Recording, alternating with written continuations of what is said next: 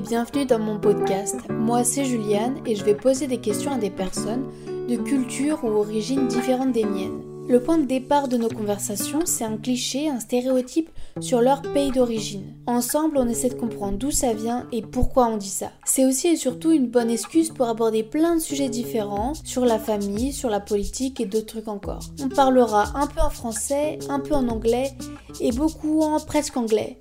Ici, personne n'est bilingue et vous allez vite vous en rendre compte. Allez, c'est tout pour moi. Je vous laisse tout de suite avec le premier épisode, une discussion avec Bianca, une amie de Bucarest. On s'était rencontrés en Biélorussie dans un projet Erasmus et puis on s'est retrouvés trois ans plus tard en Roumanie. On a parlé émotion, communisme et hospitalité. J'espère que ça vous plaira. Bonne écoute.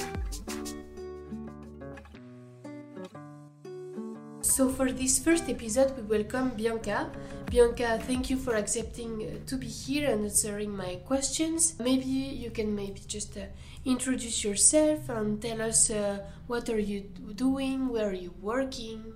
I work as a librarian right now in a bookstore here in Bucharest. So you're from Romania and I'm from France. And so if I invited you today, it's because I want us to talk about one big cliche that we often hear in France and Western Europe in general. Even here I heard it. We used to say that in the East and in Romania particularly, people used to be cold and they don't smile and they are not friendly. Do you agree with this? I can say that I feel it on myself and I've noticed it, but with older older generation that um, lived through communist period here, for example, my parents but on the other hand i can say that our culture is at his base a happy one. I would call eastern cultures hospitality cultures even that when you first come here you might get a cold shoulder. If it's my birthday and i ask you out i won't let you pay for nothing uh, another example that I have for this, because it's also uh, regarding hospitality in Romania, if uh, we invite two to the wedding, you won't pay for nothing.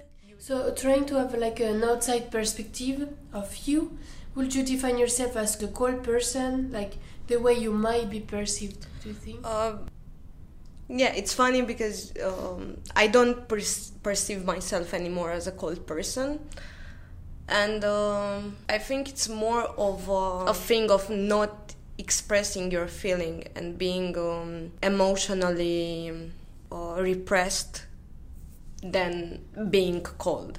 Would you say that you're still uh, emotionally repressed by your parents, for example? yes, pretty much.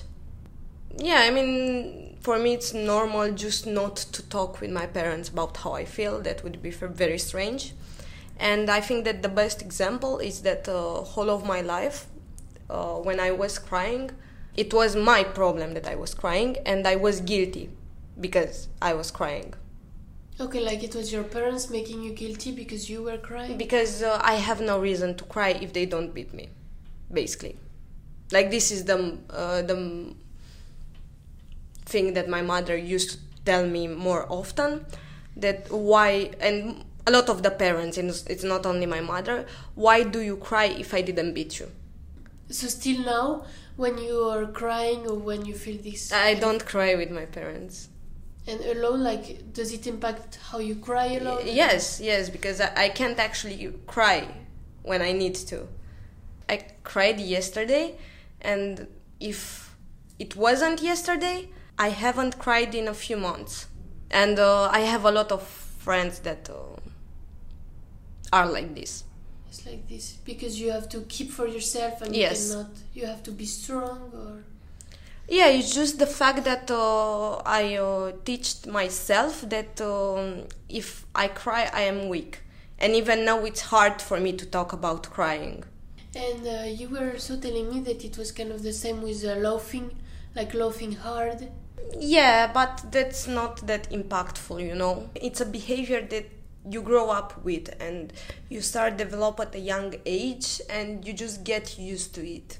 And sometimes it's not even something you learn it's something you are born with I think a big part of Romanian people start to learn how to protect themselves at a young age because either they have bad family situation. Uh, we have a popular saying that uh, basically is translated to uh, being beaten is coming out of heaven. Okay. Because this is the way you, learn. Okay, so it's pretty common to being beaten when you're a child. Yeah, in of Romania? course, course. Okay. and not like just uh, slaps and things like that. I have friends that were beaten with um, with a belt or like uh, I don't know branches and things like that. It is a bit a bit about social alienation here, Mhm. about putting you in your place, and I think that this is coming mostly for being 50 years under communism.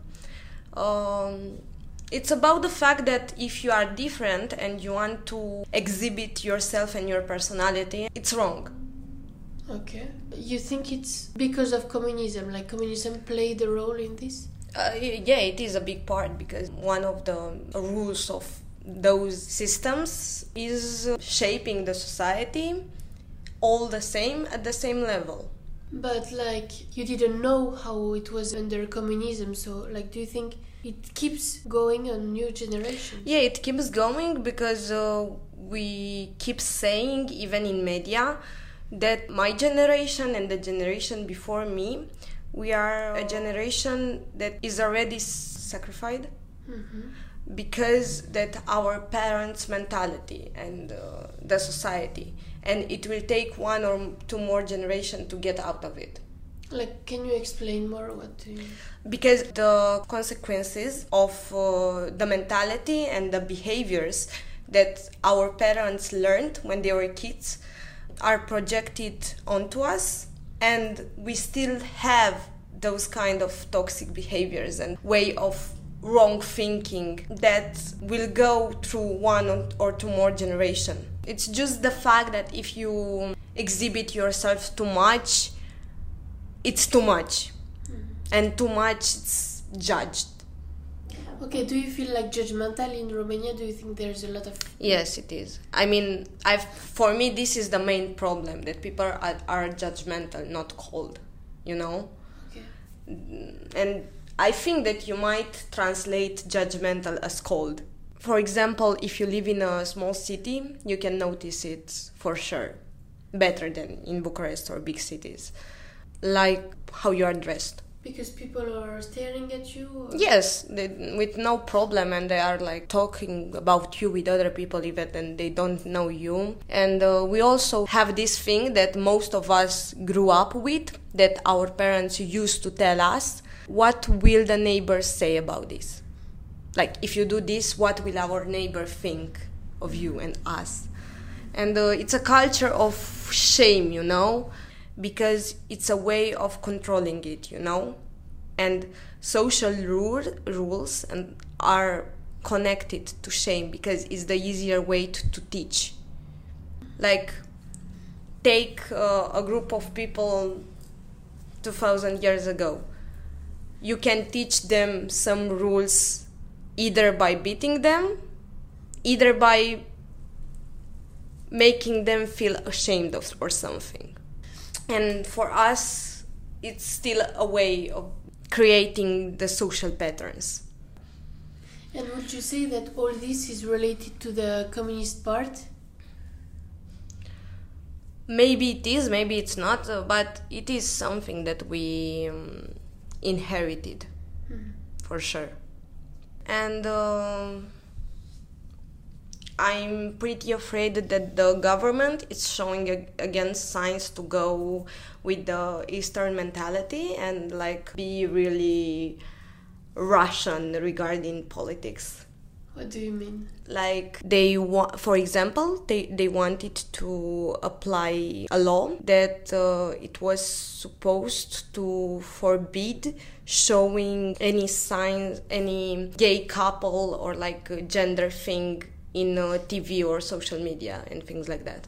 And a very good example is uh, with the LGBTQ plus community because it's still a taboo thing, and also it's uh, still a taboo to talk about sex. We don't have sex education in school. And when they wanted to implement uh, sex education classes, a political party started to protest against it. Uh, I saw that uh, since this last year, now it's kind of like in school they have to have sexual education, but they don't speak about like gender, they don't speak about uh, homosexuality and stuff like this. Uh, for us, sex education me- means uh, talking just about the reproductive system mm-hmm. and protection and things like that. No, you can't actually talk. You can't say homosexual in school. You would be really judge and the teachers would go crazy. Most of them. Mm. So, for example, of course, you don't speak about protections or. I had only one class in seventh grade when I was 13, and it was just biological plain thing and protection and like diseases.